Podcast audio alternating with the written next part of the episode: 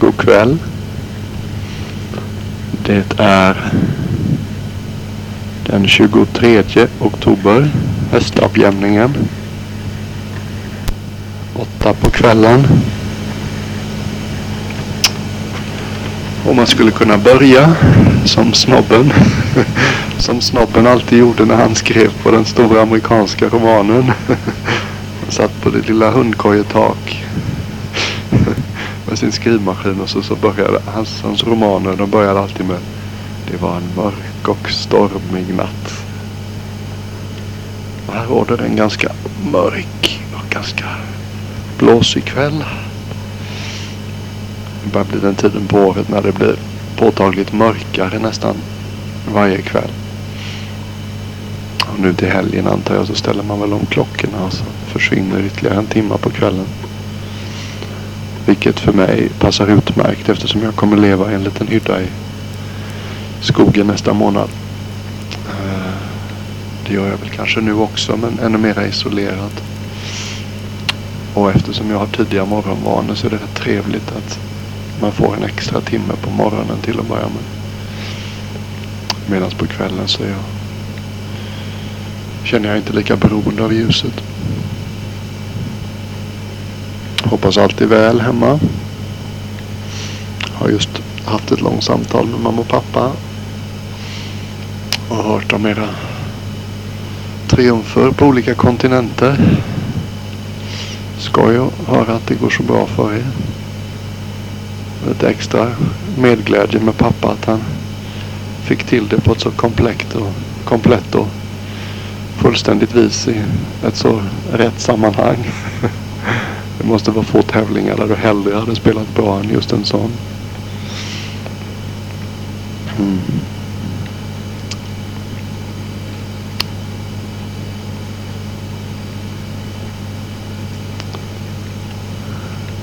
Den här kassetten är väl också på sätt och vis en födelsedagshyllning till Jan. Eftersom jag kommer gå in i en retreatperiod nu så kommer jag inte att ha någonstans någon kontakt alls med med världen utanför så att säga. Så jag kommer inte att ringa dig Janne på din födelsedag men jag hoppas att det här bandet, jag tänkte jag skickar det till mamma och pappa så kanske ni kan vara lite noga med att se till att Janne får en kopia av det här bandet i samband med sin födelsedag. Janne var faktiskt den som gjorde den mest kompletta uppvaktningen av mig på min födelsedag. Jag fick en eh, Janne är numera specialist inom ett mycket, ett mycket förfinat område. Han är den som vet vilket smågodis som jag kan äta på eftermiddagen och vilket som vi inte får äta på eftermiddagen. Så en stor strut med sån här eh, olika sorters smågodis. Sånt som är tillåtet på eftermiddagen för munkar. Anlände lagom tajmat till min födelsedag olika sådana här gelégodis får vi äta medan vi kan inte äta sånt som har mjölkchoklad i sig eftersom det är då mjölkbaserat. Kan inte äta sånt som har mjöl och sånt där i sig heller. Och det. Men Janne han vet, han visste vad som gällde. Och så gav han mig ett par jättefina handskar i en lämplig mörk murrig färg. Som, ser väldigt, som är väldigt sköna som jag tror är precis lagom varma för att det blir aldrig kallare än att de räcker genom den engelska vintern. Eh, speciellt eftersom jag går mycket gående meditation. Så ofta har jag min kåpa svept om mig. Och då kan man antingen liksom knäppa händerna på bröstet eller knäppa händerna tillsammans nedanför naveln. Och går man det är lätt att man spänner axlarna i längden och så är det rätt skönt att låta händerna svinga ut efter sidan men är det kallt ute så kan det vara lite kyligt att göra det. Det är väldigt trevligt att ha ett par hand, handskar så man kan göra det utan att frysa för mycket. Och så fick jag ett väldigt kul födelsedagskort av Janne med det såg ut som nästan ett par hundra eller åtminstone hundra engelska personer. Varierande bakgrund och klasstillhörighet. Som allihopa gjorde tummen upp hade sådana här käcka leenden och gjorde tummen upp. Väldigt kul kort. Jag tror jag ska återvinna det eh, inför eh, Adrian Suchitos födelsedag den 4 november.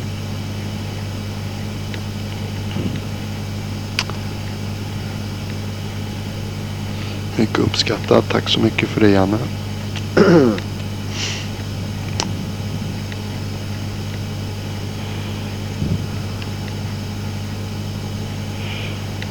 Mamma och jag pratar lite löst om mammas besök och det slår mig nu att Adrian Suchitos födelsedag är den fjärde, den fjärde november. Det är på sätt och vis en trevlig dag att komma på. På sätt och vis är det ännu trevligare att komma den tredje så är du här hela Adrian Suchitos födelsedag. Men, men det överlåter jag åt dig att bestämma.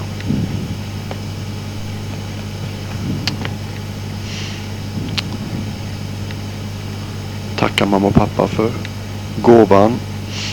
Hoppas att, eh, hoppas att det dyker upp en bok så småningom. Jag är inte säker på att den kan dyka upp i tid till pappas födelsedag. Men det vore trevligt om den gjorde det. Han har gjort ett väldigt trevligt omnämnande i förordet som jag tror ni kommer tycka om. Och boken i sig kommer bli väldigt vacker. Vi har ett, eh,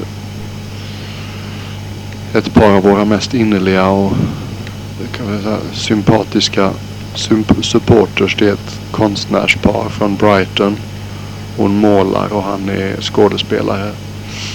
Och de är väldigt duktiga bägge två inom sitt område. Till nyår har jag fått höra så brukar han ta upp en av de buddhistiska legenderna och gör liksom Kasper-teater av det. Och det är enormt uppskattat. Och hon, eh, hon är, gör väldigt vackra foton från klostret ofta. Ska vi säga klostrets jul och nyårskort är det ofta hon som har tagit fotot till. Och eh, eh, den bilden som är på insidan av omslaget till Adjan Suchitos bok. Där har hon målat ett porträtt i svartvitt av Adjan Suchito. Men man får titta noga på det för att se att det inte är ett foto. Det var en vacker målning. Det tog henne hundra timmar att måla det porträttet av honom. Och hon har gjort en massa små, ganska roliga, små kontrasterande svartvita eh, väldigt enkla teckningar av träd och stjärnor och solen och sånt där. Som de ska lägga in på tomma sidor. Så det kommer bli väldigt fint i boken tror jag. Och sen vet jag inte om de kommer inkludera kanske någon bild. Vi har en gammal munk som är fantastisk på, på att rita och måla. Det är möjligt att de tar in någon av hans bilder också. Och så har hon gjort omslaget. Omslaget är en slags en abstrakt eh, bild med färger där man ser liksom kristalliserade mönster. Och det har hon tydligen gjort genom att eh, lösa upp salt, saltkorn i vattenfärg. Har hon fått den effekten. Det såg väldigt fint ut. Och boken i sig, det kan jag ju prata om nu för jag kommer förmodligen ge instruktioner om att så fort det finns en kopia så skickar de hem det till er. Men det är kanske bäst att jag förklarar nu lite grann det jag vet om boken. Eh, bakgrunden är då att eh,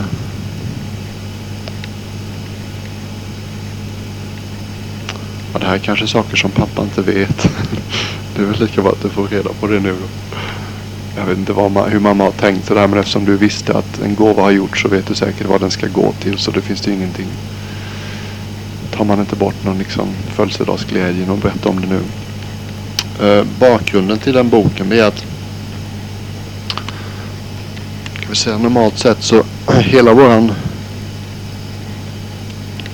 hela våran livsstil är egentligen det finns olika skäl till det men traditionen är liksom att vi svarar på förfrågningar och önskemål snarare än att vi tar en massa egna initiativ vår roll är trots allt något av den, kan, inte världsfrånvände men åtminstone tillbakadragna. Någon som har dratt sig bort ifrån det vanliga tumultet och så ska jag, samsariska oväsendet. och eh, så Dawn of the Dhamma, Jensuchitas förra bok, den kom till som en slags Han gjorde 24 bilder till Adjan Sumeto. För som en present till Adjan Sumeto på hans 50-årsdag. Och sen så var de så populära de här bilderna så han fann sig tillfrågad att presentera bilderna och bakgrunden och, och föreläsningen som de handlar om i en massa olika sammanhang. Och Adjan Sumedo bad honom att skriva ner sina kommentarer till bilderna och, och göra en bok av det. Och nu i höst så fyller Adrian Suchita själv 50 år den 4 november. Och det har länge funnits eh, intresse att han skulle publicera lite grann av sina föreläsningar. Vi har liksom flera hundra kassetter av honom och de är liksom eh, folk gör kopior och de passerar runt i massa olika cirklar och är väldigt populära. Men det finns också önskemål om att det ska finnas någonting tillgängligt i bokform igen. Så eh, när Adjan Suchito angav ett, om jag vet inte om det var en eller tror jag en månads retreat på IMS Insight Meditation Society i Massachusetts i Amerika. En av de största Theravada retreat-ställena i Amerika. Väldigt gott rykte. Och eh, då donerades en hel del slantar av eh, deltagarna i den här retreaten mot slutet. Och eh, så tyckte Adjan Suchito att det kanske vore något att man tog ett par av de föreläsningarna han har gjort under sista året och redigerade dem en smula och publicerade en bok som en slags gåva till sin 50-årsdag. Gåva till, till världen så att säga.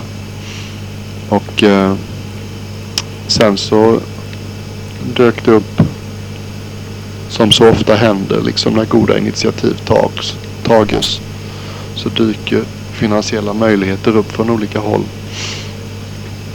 Eh, om mamma och pappa kommer ihåg munken som visade er runt när ni var här. Hans bror är också munk. Och eh, framförallt brodern då som ni inte har träffat. Och jag, vi kommer väldigt bra överens. Han har blivit på något sätt min, min närmaste vän här. Och eh, brodern tog av det. Han heter då Adjan, eller han heter Kaliano. Precis som munken i Thailand som ni känner. En engelsk Kaliano som är här då, den unga munken. Hans bror som visar det runt, han heter Venerable Tanutaro. Men Venerable Kaliano, han hade knappt, eller ungefär 3000 pund kvar. Jag vet inte om det var arv eller vad det var, men det var pengar som han hade kvar. Sen lekman och som han ville göra någonting bra med. Och han är också väldigt, eh, ska vi säga, han är en eh, väldigt lojal och uppskattande lärjunge till Adjan Suchito som har fått väldigt mycket ut av Adjan Suchitos presentationer av Buddhas lära. Så han ville ge de här pengarna också anonymt då till, till Adjan Suchitos bok. Och så visade det sig att mamma gärna ville göra en gåva. Eh, så eh, det är så att säga därifrån de tre källorna som, som pengarna kommer till boken. Och eh, vi har redan varit i kontakt med tryckerier och jag har sett kvoteringar på Adjan Suchitos kontor. Så att det händer nog här så småningom att det blir tryckt. Och det är alltid mycket mer jobb än man kan tänka sig med en sån bok.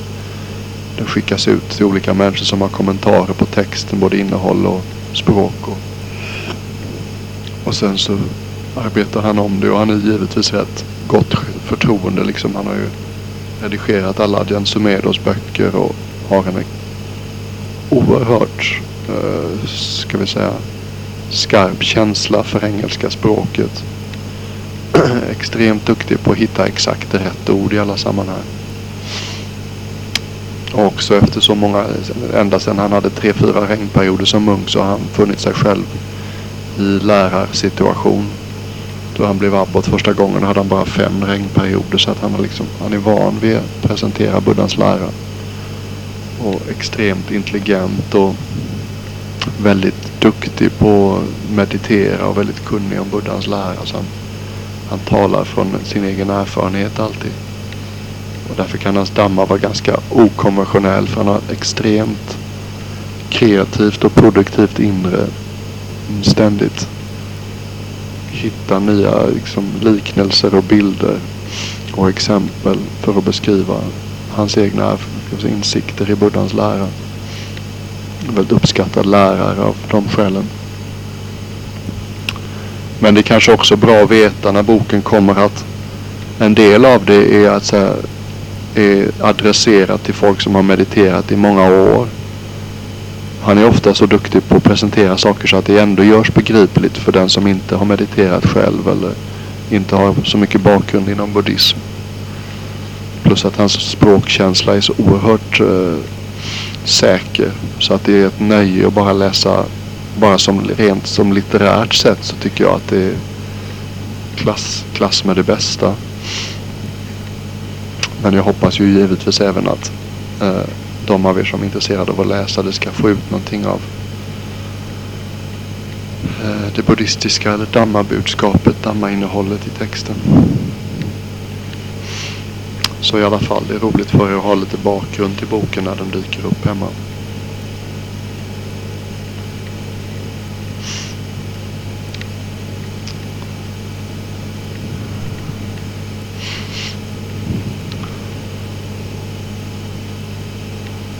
Väldigt trevlig sanga här.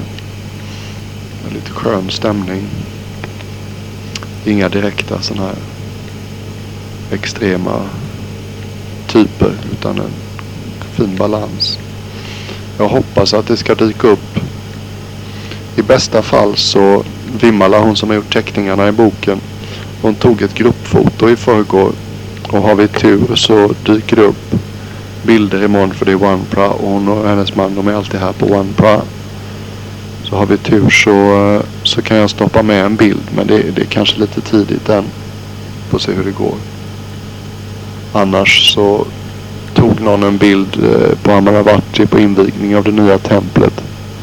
Av bland annat mamma och pappa och Adjan Sumed och mig och syster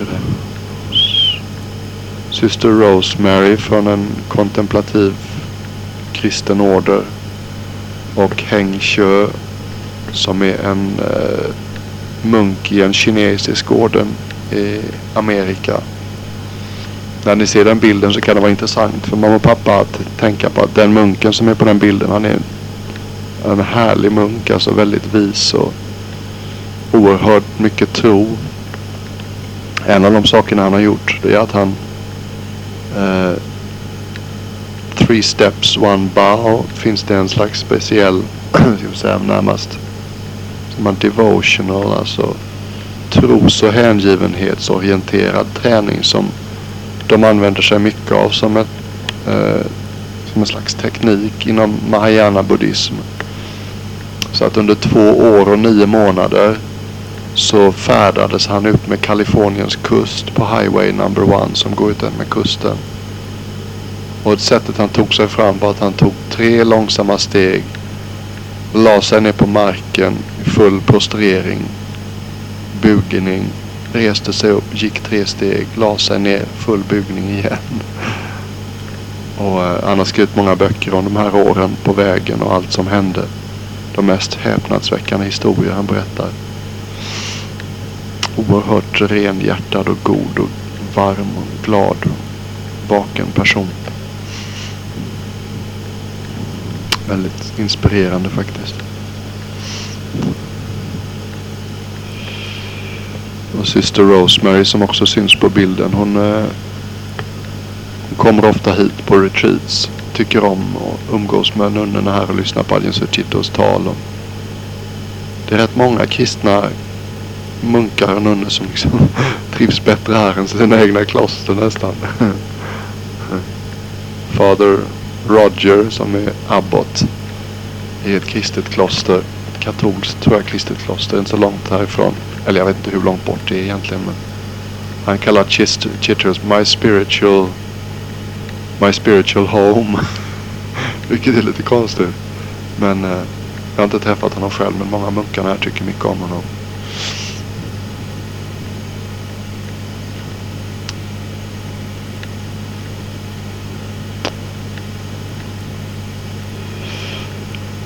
vad gäller framtiden och sådär för mig så så eh, känns det allt mera som om jag tror att jag kommer spendera år 2000 eh, i sin helhet ganska mycket här. Jag känner att jag har hittat en sån bra plats här så just nu vill jag stanna och, och, eh, och ta för, vad ska säga, och använda min tid. Jag har hittat en sån fin lärare och en sån bra, vacker och härlig plats att leva på. det känns som om det inte det är inte är rätt tidpunkt för att resa vidare. Så utan att, så att säga, göra några fasta förbindelser så om inget oförutsett inträffar så räknar jag nog med att befinna mig baserad i England under, under eh, år 2000 i sin helhet. Sen får vi se.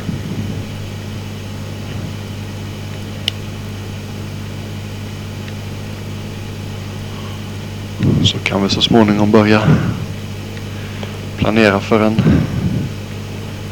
en ännu en junivecka i Falsterbo kanske. Om mamma och pappa vill det. Jag känner ganska mycket att jag inte har lust att, att göra det till något allmänt känt. Jag, jag känner att jag liksom den tiden jag spenderar hemma den vill jag helst vara med er. Så att uh, var snälla och säg ingenting till någon annan liksom utanför familjen. Eh, om att jag förmodligen kommer på besök hem till, om ni nu vill det, nästa sommar igen. Utan om det handlar om en vecka då så är det för familjen som jag vill ägna den åt i första hand och inte, inte, inte åt kanske gamla vänner och så här så mycket.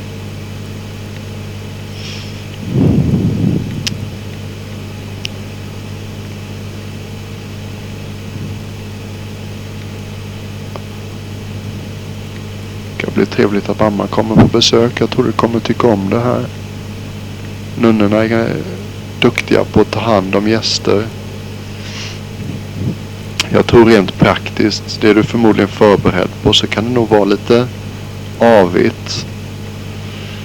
De har centralvärme i sitt eh, hus där. Men det kan nog vara lite fuktigt i början på november.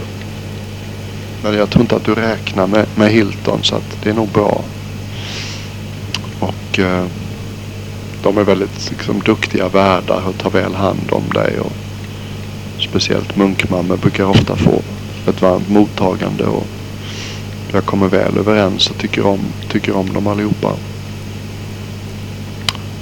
Och jag känner väl att jag skulle föreslå att du att du eh, försöker att sikta in dig på att delta så mycket som möjligt i klosterlivet ja, men ett sätt att spendera tiden det är liksom att, eh, att du inte gör det och det tycker jag vore synd.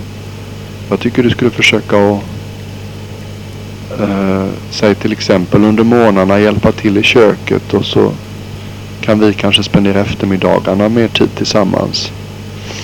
Då och då kanske vi gör någon utflykt på morgonen men, men som, som en allmän attityd. Att eh, försöka delta i klosterrutinen och därmed lära känna folk och komma mer under ytan på saker och ting. Istället för att bara vara en gäst. Jag tror att nunnorna kommer ha morgon och kvällsmeditation och sång. De har det för sig. De har en liten sala är synd att kalla det. Du kan få plats åtta personer eller tio personer där maximalt.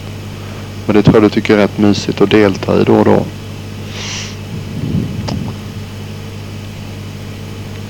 Någon dag kan det finns en del. Vi har sådana här allmoserunder som vi går ett par dagar i veckan. Och det finns det framförallt en av kvinnorna där som vi går till på måndagar som jag tror du skulle komma överens med. Jag tänkte att du kunde följa med på allmoserundan en dag. När vi går hem till henne. Och någon dag så kunde kanske du och jag, Adjan Suchito, gå en promenad och finns ett hotell här i närheten. Vi kunde gå dit och dricka te och äta scones eller någon annan klassisk engelsk aktivitet. Och är det för, eh, är det för tufft för dig att bo hos nunnorna så då får vi väl helt enkelt ta iväg det till ett hotell. Det finns ett trevligt hotell här i närheten också. Men det vore trevligt om det inte behövde bli så. Om du faktiskt kunde bo med nunnorna och, och därmed lära känna klosterlivet inifrån på ett helt annat sätt. Så tror jag att du skulle få mycket mer ut av det. Den mest praktiska och bekväma vägen är inte alltid den vägen man lär sig mest och får mest glädje.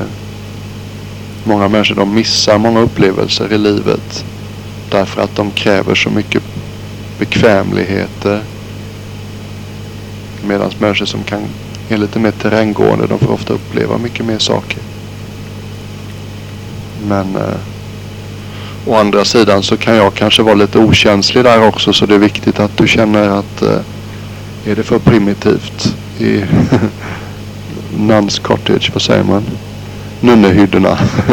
så, eh, så är det viktigt att du känner att du kan säga till om det och så ordnar vi någonting annat istället. Här finns dels bed and breakfast, ställen hyfsat nära och så ett trevligt hotell, en kvarts promenad ifrån, eh, ifrån klostret. Och den kvinnan som vi går allmoseronda till på måndagar, hon, hon vill gärna träffa dig. Hon har redan erbjudit sig att du kan bo hos henne. Och det är hemskt snällt av henne men, men jag skulle ju som sagt helst vilja att du fick uppleva liksom klosterlivet inifrån mer. Jag tror det kan vara väldigt vackert när du kommer hit. Om det fortfarande finns lite löv kvar på träden så kommer det säkert att vara ett symfoni av färger. Nunnornas eh, eh, hus det ligger i en jättevacker gammal engelsk trädgård med uråldriga äppelträd och själva huset är litet men väldigt charmigt och en bäck som flyter igenom och vackra träd. Det är enormt vackert. Och så ligger det i anslutning till skogen som hör till klostret som är 150 hektar. Det är rätt mycket. Stort som hela Nanachat. Men eh, en vacker sjö i mitten. Och en eh, konstgjord damm med ett litet vattenfall. Det har varit, eh, det finns brons, vad är det? Jag tror det är järnåldersruiner. Det finns ruiner som anses vara, jag vet inte, 600-700 år gamla. Från ett uråldrigt fort. Sen urminnes tider så har de utvunnit eh, järnmalm här och gjort järn. Och då tror jag att man använde sjön då så hade man det här konstgjorda vattenfallet som drev en slags stånghammare eller vad det nu heter som man använde för att jag vet inte om man använder det för att utvinna järnet eller för att forma järnet till saker och ting. Jag har rätt dålig koll på sånt där men gammalt, gammalt är det i alla fall, uråldrigt. Och de här vägarna som finns här i Sussex som mamma och pappa såg när ni var här, de är liksom djupt nedskurna ur det kringliggande landskapet. Och det är sån lerig mark här. Så att under århundradens lopp då när vägarna har uh, har, uh, har kommit till så, så har man då helt enkelt bara slitit uh, sig ner genom marklagren. Så ofta vägarna vi går på så har man liksom 5-6 meter höga vallar på sidorna. Och så bara en kanapé eller canopy, vad heter det på svenska? Liksom ett parasoll över en av lummiga träd. Väldigt vackert när det regnar så bara befinner man sig liksom den här nästan lummiga lunden med höga jordvallar sidan om en. Och så de här kron, trädkronorna som ett tak och så regnet som bara hörs strilar igenom och liksom slår mot löven.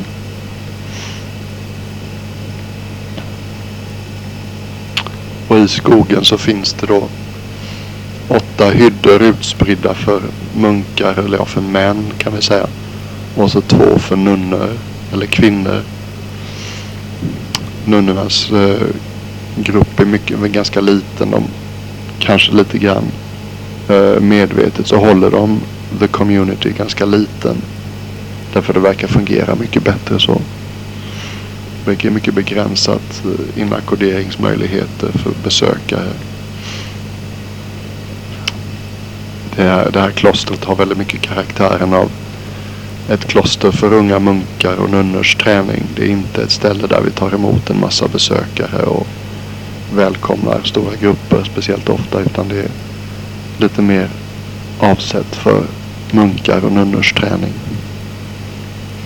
Vilket jag tycker väldigt mycket om. Det är väldigt mysigt att leva på det sättet att inte ha liksom att inte vara ett slags levande museum utan eh, få känna att man lever i sanga med munkar och nunnor som har valt samma livsstil. Sen är det också Det är en väldigt genuin känsla. Om man tittar på lekmannasupporterskapet här. Det är liksom i och för sig en hel del asiater som stödjer oss. Asiaterna är ofta de som kommer med mat och tycker om och kommer och erbjuder mat. Och det är väldigt trevligt att de gör det därför att vi handlar liksom inte mat för pengarna som doneras. Utan mat, där lever vi på oss för den maten som har donerats till klostret. Och det har västerlänningarna inte. En del är jätteduktiga på det men många har liksom inte riktigt fattat galoppen där än. Så att det är fortfarande mest asiater tycker jag det verkar som, är, som kommer med mat. Och kanske till lite till skillnad från i Thailand så uh, mycket av maten som doneras det är liksom mat som man kan spara. Vilket ju är vettigt eftersom vi lagrar maten i klostret. Men många av, ofta under helgen så är det väldigt uh, bråda dagar i köket. Många srilankeser och kambodjaner och thailändare och blandade par med thailändsk kvinna och engelsk man som kommer. Och det är ju så vackert här så att det är ett attraktivt ställe att komma till och spendera en söndag eftermiddag. Vilket är trevligt att kunna erbjuda. Det är en väldigt fridfull och vacker plats. Men då veckorytmen är sån att varje lördagkväll så håller Adjan Suchito ett dammatal. Och då är det liksom fullproppat till sista plats i vår lilla, lilla meditationssal. Och det är liksom västerlänningar de flesta. Och många av dem är återkommande gäster. Det är en väldigt skön känsla liksom att det finns folk som bor i närheten och kommer varje lördag och tycker om att lyssna på Buddhas lära. Det känns väldigt hemvävt och genuint. Väldigt autentiskt på många sätt. Buddhism har verkligen kommit till, till England. När man går allmosor under som till Vivian på måndagar som den här kvinnan som jag tänkte mamma skulle kunna följa med till. Det är väldigt mysigt att komma in i ett tvättäkta engelskt hem som är så tydligt buddhistiskt. Liksom buddha-statyer och bilder på sangan och olika munkar och buddhistiska böcker överallt. Det är väldigt mysig känsla för mig. Och man kommer liksom hem till henne och så äter man lite kakor och dricker lite te och pratar om buddhans lära. Så avslutas det hela med att hon eh, överlämnar eh, gåvor i form av mat och kör oss tillbaka. Det är ett inslag här. Allmoserundorna, eller det finns liksom två sorters allmoserunder. Ena sorten är att på måndagar, onsdagar, lördagar och söndagar då har vi fasta, fasta supporters som väntar på oss. Och det är också en möjlighet för oss att få en skön, eh, få en skön promenad så då är det liksom två munkar som den Suchito tilldelar att gå allmoserunda. Och eh, så får man sig en promenad av varierande längd. Kommer hem till supporten och slår sig ner och så får man ofta te och kanske toast eller någonting sitter man och pratar. Och framåt elva så kör de en tillbaks till klostret så att man är här lagom tid till halv tolv när måltiden serveras. Nu kommer det ändra sig när sol, eh, när vi återgår till vintertid så kommer det bli halv, halv elva istället vilket är lite synd. Det är mycket mera i rytm med saker och ting att äta halv tolv. Men eh, tyvärr så får vi återgå till halv elva nu när vintern kommer. Vilket ju ingen är nakt, inte är en nackdel för mig. Speciellt när man lever ute i skogen så är det rätt trevligt att komma in och få, få lite mat i sig lite tidigare. Den andra sortens allmosehundar som vi kallar Act of Faith Bindabats, Act of Faith Arms Rounds. troshandlingarnas allmosehundar. Det är en... Äh, finns då Midhurst och Petersfield som är de närmaste tätorterna. Midhurst ligger väl en en och en halv timmes promenad bort och Petersfield är väl drygt två timmars promenad. Så går vi en gång i veckan, den som vill, går in till stan, ställer oss utanför, ställer oss någonstans på High Street med allmoseskålen och bara står där. Gör absolut ingenting. Och eh, detta underbara magiska mirakel som har skett på olika platser i världen i över 2500 år. Det fortsätter att ske även i den engelska myllan. Och eh, framåt 12 så brukar skålarna vara överfulla med mat. Och då ger man sig av till någon närbelägsen kyrkogård eller annan lämplig plats. Och slår sig ner och äter sin mat. Och det är ganska härligt. Det, det är inget, det är aldrig någon som går utan. Det är aldrig någon som ens inte får tillräckligt. Utan det är alltid, det verkar nästan alltid vara så att man har med sig mat tillbaka. En slags arketypisk grundläggande mänsklig kvalitet av säga, generositetens, givandets glädje. Ofta de som ger oss mat, de är inte speciellt intresserade av att höra någonting om buddhismen De tycker bara om att ge. Det är en så härlig upplevelse att vara föremål för det. Och man märker att det är inte så, man behöver liksom inte göra några storslagna gester och säga tack. Folk tycker det är så härligt att bara få, få ge. Det är väldigt upplyftande att bli påmind om det. Den grundläggande liksom mänskliga kvaliteten. Som, eh, som också behöver tillåtas att få sitt uttryck. Ibland kan samhället så mycket uppmuntra det här giriga, själviska tillfredsställa alla dina begär och gör alla goda affärer och se till att få allt ditt på det torra. Och man glömmer bort att bry sig om andra och glömmer bort att söka, söka forum och tillfällen där man får, eh, får vara generös.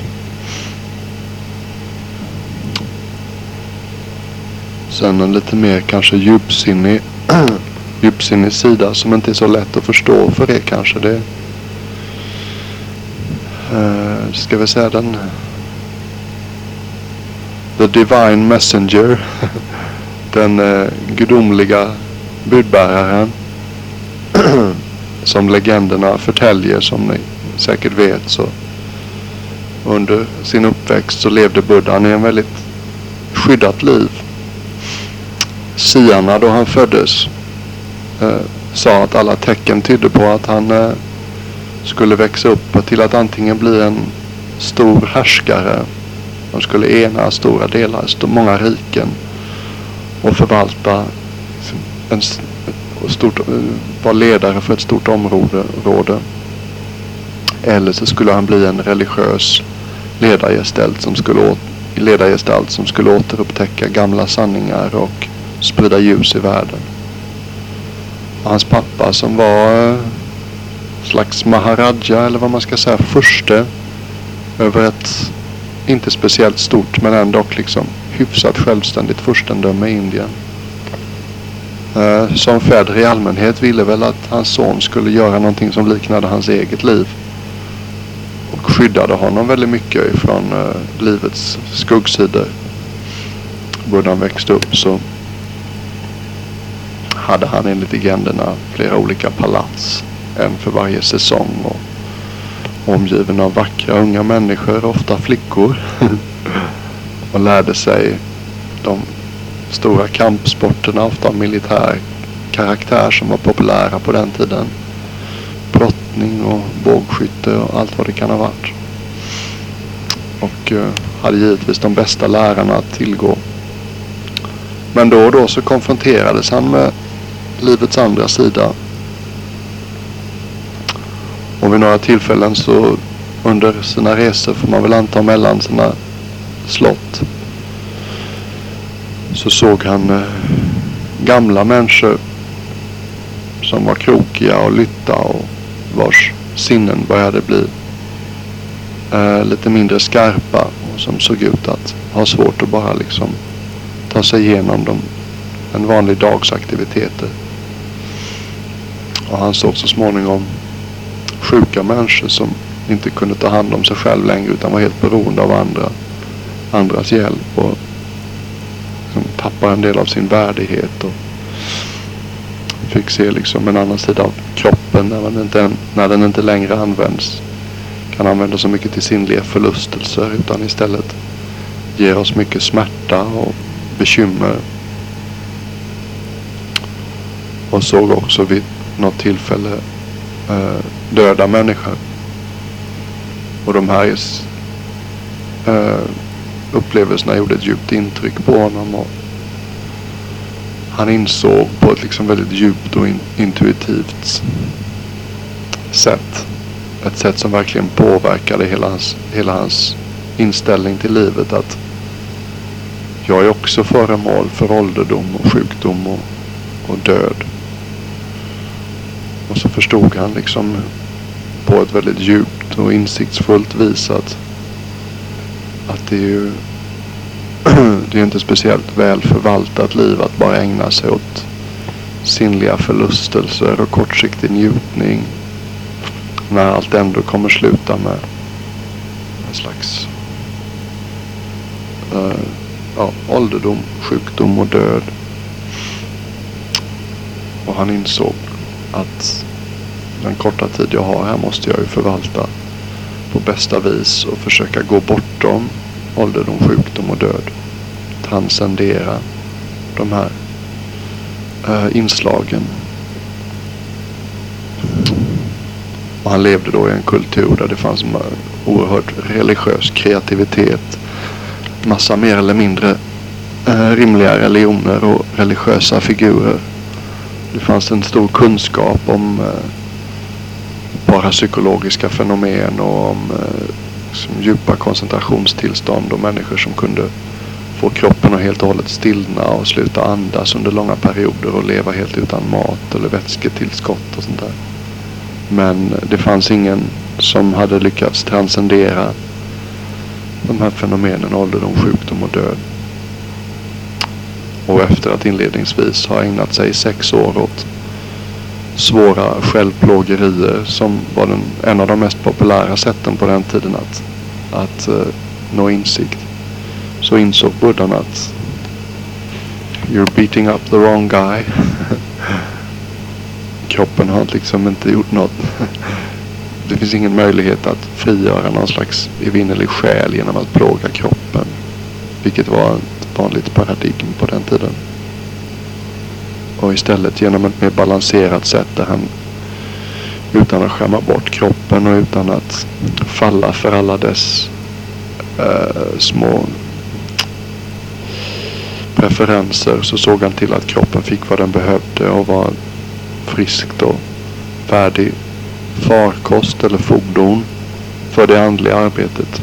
Som en slags stöd för det andliga arbetet. Och eh, så använder han sig av andningen som en alltid närvarande naturlig kroppsfunktion som är väldigt stillsam och läkande när man ägnar sig åt den. Och nådde insikt väldigt snabbt i den här mer balanserade mittens väg av andligt arbete istället för de här extremerna igen. Först då extremen av sinnlig förlustelse som liksom är platt och leder ingenstans alls. Eller ja, den leder till och med till att man blir en, en, en plattare och mera primitiv och självisk varelse i längden. Och den andra extremen av självplågeri som i och för sig kan leda till ett väldigt fokuserat och skarpt sinne. Men eh, också kan bli väldigt livsförnekande och eh, kan, kan driva en till att tro sig vara för mer än andra. Och bli väldigt kritisk och felfinnande i sin attityd. Och definitivt så transcenderar den inte ålderdom, sjukdom och död.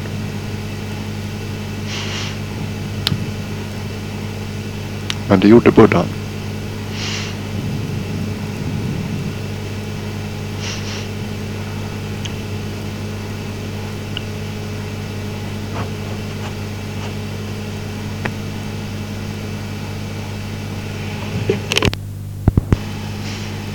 Mycket... Den känslan blir...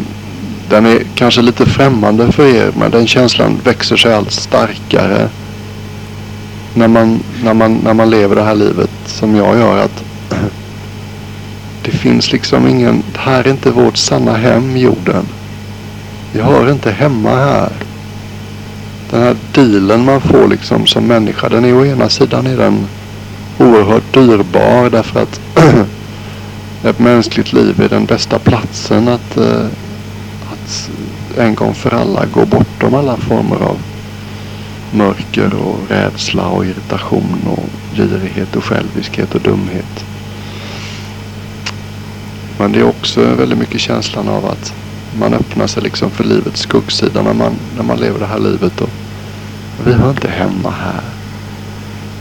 Livet liksom det kommer aldrig bli en riktigt tillfredsställande deal. Om allting är precis som man vill att det ska vara så, så är det bara det för en kort stund. Och det varar inte. Och när det förändras så innebär det en slags saknad och en sorg som ofta inte är medveten därför människor är så himla uppsnurrade i sina liv och så rastlösa och okänsliga och så på jakt efter framtiden. Så att de inte ens är medvetna om vad de faktiskt känner i nuet.